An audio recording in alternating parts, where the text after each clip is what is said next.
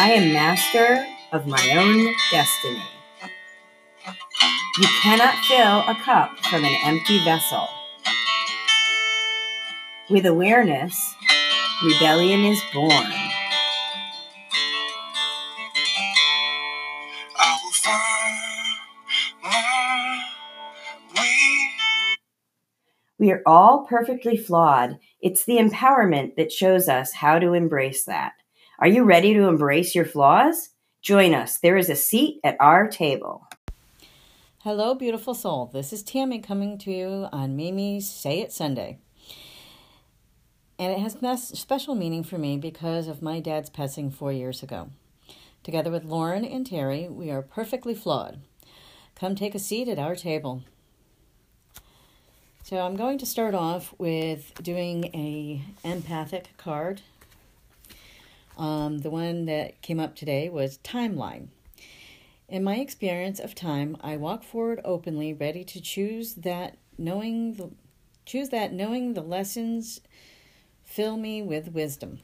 Experiencing time as an empath is different than how others experience it.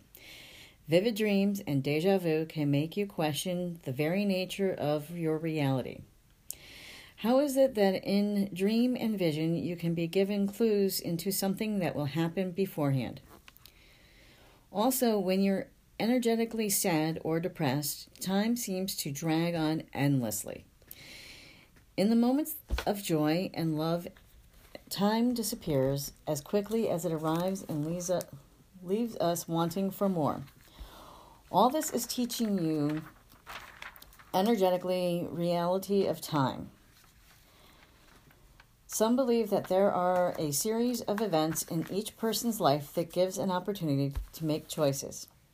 These choices teach by, ex- by the experience of energy. Choices made in fear elicit a heavier vibrational experience. An absence of choice because of fear elicits no vibrational change at all. Choices made in love and truth open you up to a higher vibrational energy from Source, allowing the experience of desiring more.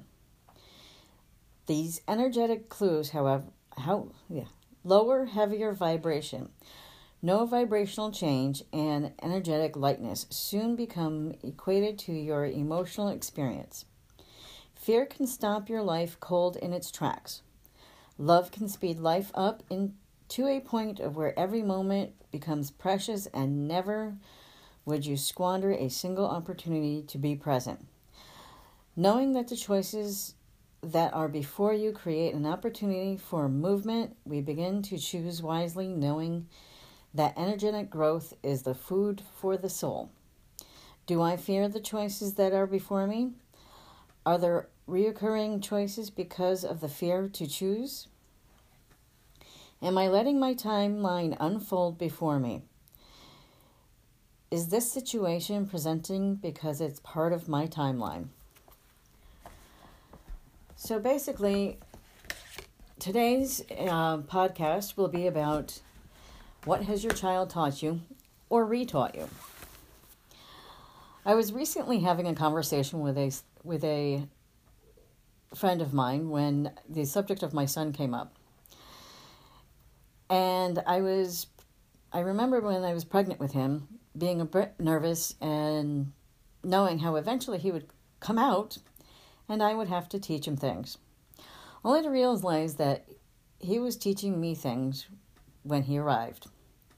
The person that I was chatting with looked at me and said to me, Children teach us what we have forgotten, and laughed about his business for the day.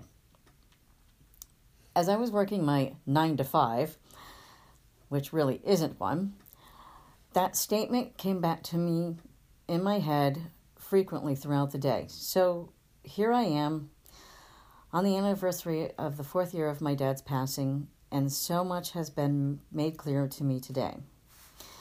I have pondered all week what has my child taught me? Or should I say, retaught me? Even asked other parents too. And some of the answers I got were kind of interesting. Uh, one of them was pick your own battles, which is always very uh, good idea. Smaller things, you should probably let them slide because there's something bigger coming your way. Never underestimate a toddler, especially one that you look away from for a second. Selective hearing, which means walking away when they're having a fit. How not to kill one, kill your child, as they are oftentimes testing us. To enjoy the little moments every single day, because that's what makes the big day in a big picture. It is very hard to raise a good parent. I have, um, in the beginning, it was, I can do this. I can keep this human alive. I think I am doing a pretty good job. He's almost seven. Simultaneously, it was, wow, I have more patience than I thought. Then I relearned never give up. Easier said than done some days, I know. But whether you're a grown up or have to keep going and keep the small human alive or a child learning, you have to keep trying. You will get there. Late baby stage and early toddler years to present, I am learning how to find joy everywhere. You ha- have you ever really watched a child eat? grabbing the food in their hands, feeling the texture, then shoving that handful into their mouth, savoring the texture and the taste with a satisfying smacking of their lips. This is what makes an adventure, and those little moments are what you need to grab onto.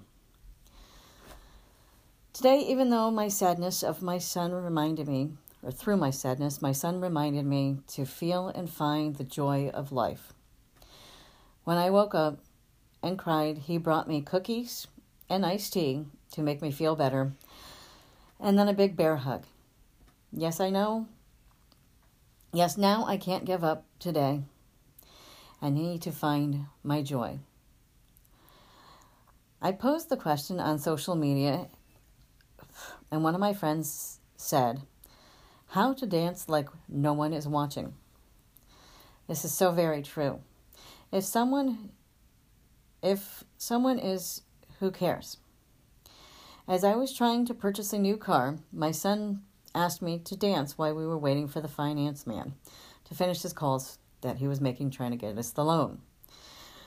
And of course, I said yes because it was an Elvis song, which has very deep meaning for myself. Uh, my father and my mother both loved Elvis. My mother, in her teen years, decided she wanted to marry him. Thankfully, she married my dad. As the song was almost finished, we were joined by the finance man, and he had grabbed the lady who runs the service department, and they joined us in dancing. What a moment it was. Then it happens just about the time they start to learn to speak, you realize, whoa, I have to watch what I say. Or as one as my friend Terry's favorite book says, be impeccable with your word. It will be thrown back at you. When my son was about two and a half, he tried putting on pants. One leg was inside out. And in the perfect context, exclaimed, Son of my bitch, which was quite uh, alarming at the time. But at the same time, as a parent, you know you have that moment when you sit there and start laughing, but try not to let the child see you doing it. So basically, just remember to yourself that it's very hard to raise a good parent. And you are learning and relearning every day of your life until the end of time and just enjoy your child and all those small moments because they will make the uh, the stained glass of your life eventually. Thanks for taking a seat at our table and joining us Tuesday. We have the amazing Dina Orton.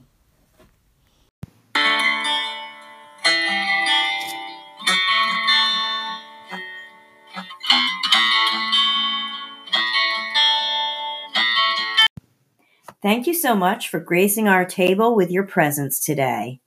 Please don't forget to share this with your friends, family, and loved ones if you feel it will resonate with them. Check us out on Facebook and Instagram and follow for updates on the next episode posting.